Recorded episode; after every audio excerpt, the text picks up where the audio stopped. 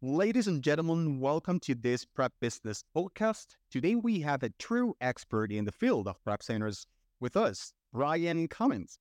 Brian, he's at the at the helm of the operations of one of the best U.S. prep centers, and um, he's here to share his valuable insights and experiences with us. Brian, welcome to the show. Hi, Andrew. Thanks for having me on. It's a pleasure. Thanks. Thanks so much. So, okay, Brian, let's dive right in. Brian, today we're going to discuss some main topics like quality at prep centers, efficient onboarding strategies, how to qualify potential clients, and I'm pretty sure your insights will be will be very very valuable for other prep centers and uh, new clients as well. So let's start. Uh, can you give me the start? We're going to ask you. I'm going to ask you some of the questions that our audience previously asked on our social media. And also we have one is an scenario from from an existing client. So let's let's start with this. So Brian, can you give me your overall perspective why, in terms of quality at prep centers? You know, can you share me and share with our audience some of the best practices and what are the challenges you have encountered when it comes to maintaining a high quality standards in quality? That's a broad question. So, for maintaining high quality standards on our part? Yes. What would be, in overall, your overall perspective, if, uh, you know, quality assurance is a crucial service. So, what is your overall perspective in, in terms of, let, let me be a little bit more punctual. What are your key performance indicators? Okay. So, let's just speak a little bit about first uh, to give provide some context. To provide quality service to our clients we need standardized processes. And that means that they need to be written down and then followed and adhered to. Our customer service staff is different than our warehouse workers or warehouse team. We all need to be on the same page with that. So when we make a promise to a client that we can fulfill on that promise. And that means we have to have standardized processes ahead of time that everybody uh, can follow. And that way we can provide consistently the service that we promise to our clients.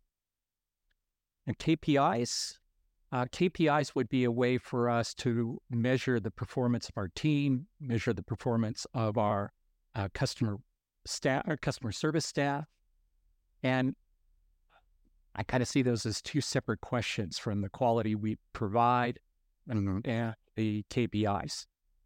Mm-hmm. In terms of quality, what can you say in just in few words? What is your main goal when you want to achieve in terms of quality and give quality to your clients? I think that we try to differentiate ourselves from, from other prep centers.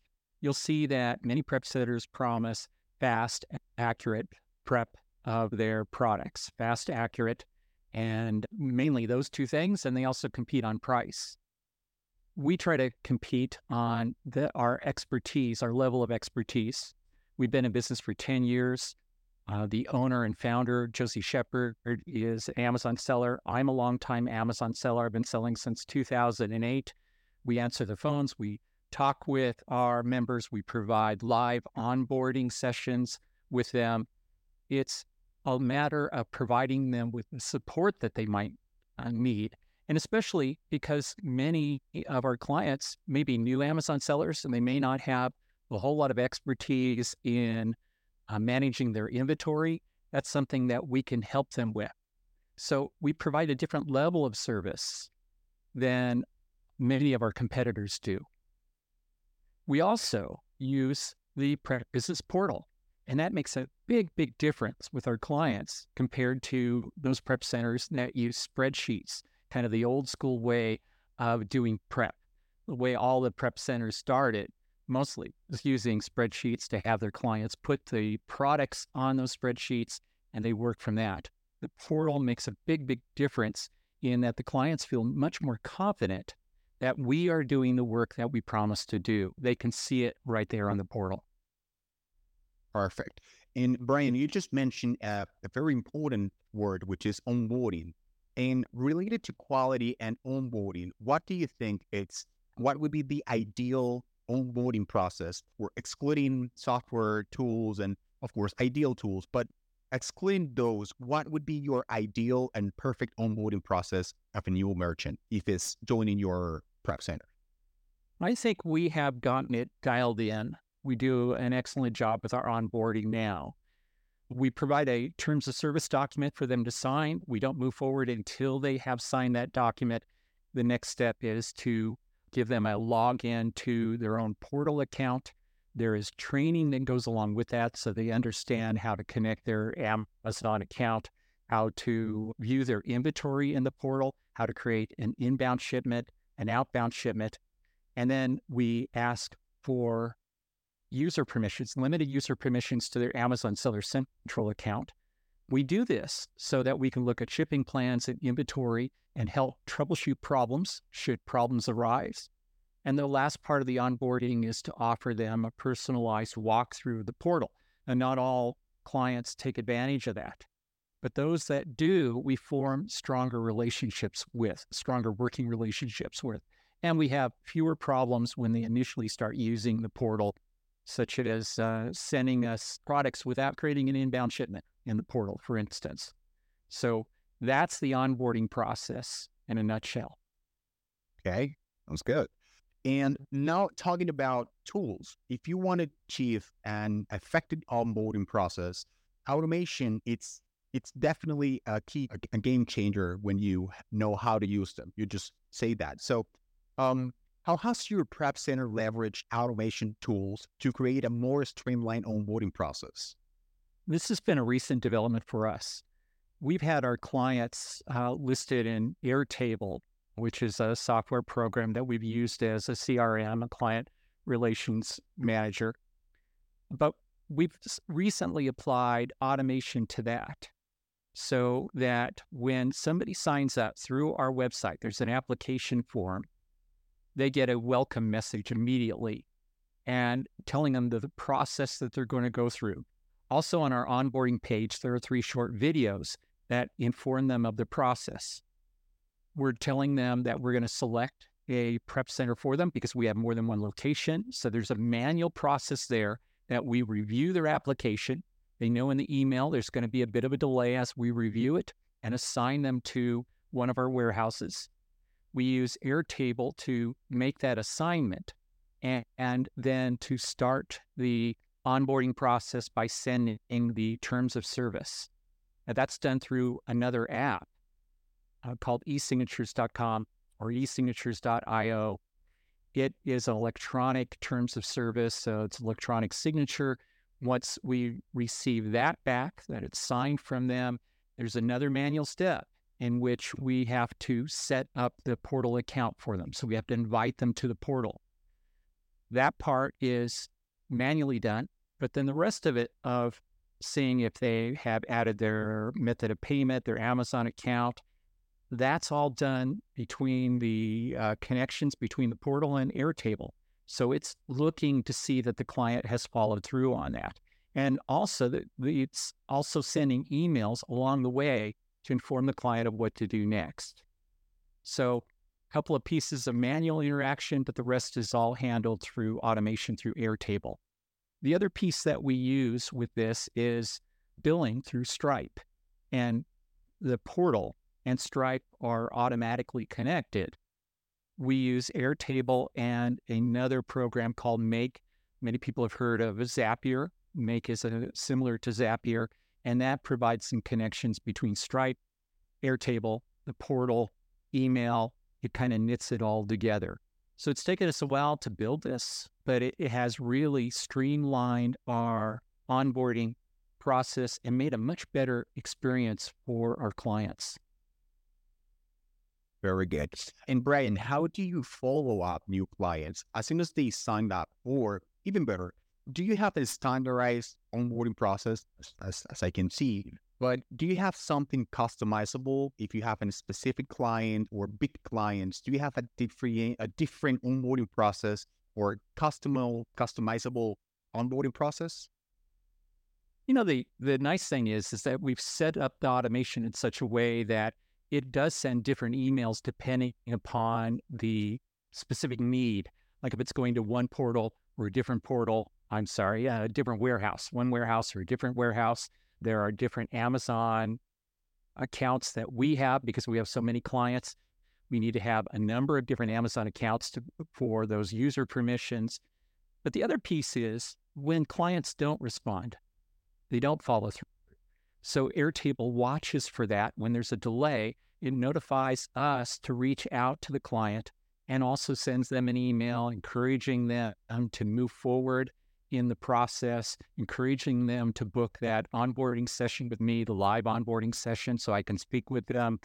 And we're trying to plug those gaps, those places where clients don't proceed, they don't move forward. We're trying to provide more support and touch points to help those clients actually make that move forward. Okay, sounds very good. You know, when before client comes on board, it is crucial to qualify them and ensure they are a good fit. So, Brian, could you share your insights on how to effectively qualify potential clients even before to onboard them? Have you can you share experiences where you already onboard a client, they were not a good fit for your prep center? Give us your overall perspective in terms of qualifying potential clients. Yeah, that was a big learning lesson. We have two Southern California locations, and then we have an Oregon location that is exclusively for online arbitrage sellers. We've tried taking on beginning online arbitrage sellers, and it's kind of the low hanging fruit. If you're a prep center, it's probably easiest client that you can obtain is a new online arbitrage seller.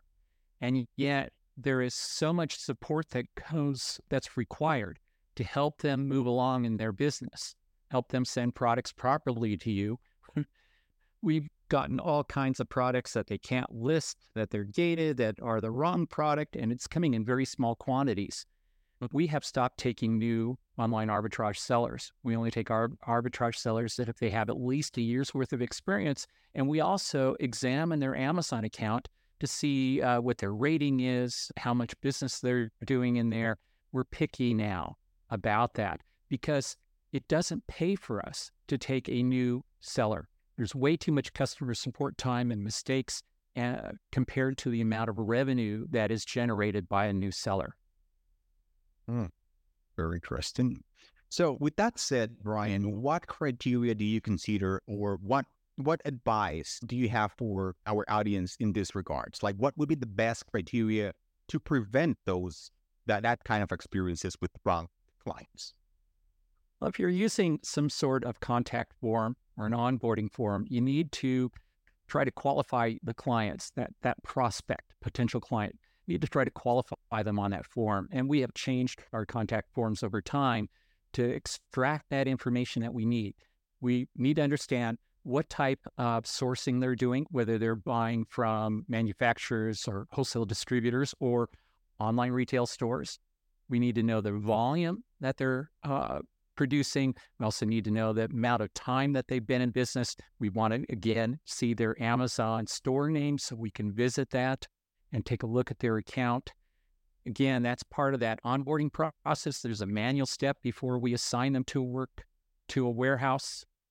We need to see who they are first in working with them. Very good. Yeah, sounds very reasonable. Now, talking about partnerships, Brian, that is something we are very curious about and connected prep centers each other. So, in terms of partnerships, and that can be a game changer in the prep center industry, can you talk us and talk our audience about the power of having a partnership or how can that take your prep center to the next level? Is that, you know, can prep centers find any advantages or benefits doing partnerships with other prep centers? Yes, I think so. We are location based. You know, inventory is going to come from a certain area, and it doesn't make sense for a Amazon seller to have their suppliers' inventory that's uh, being sent from Florida to our warehouse on the West Coast. So mm. generally, if you have clients, they have they have suppliers around the country. It may benefit them to have a trusted resource for a different prep center. So if you form that type of relationship, like us being on the West Coast, We form relationships with prep centers on the East Coast.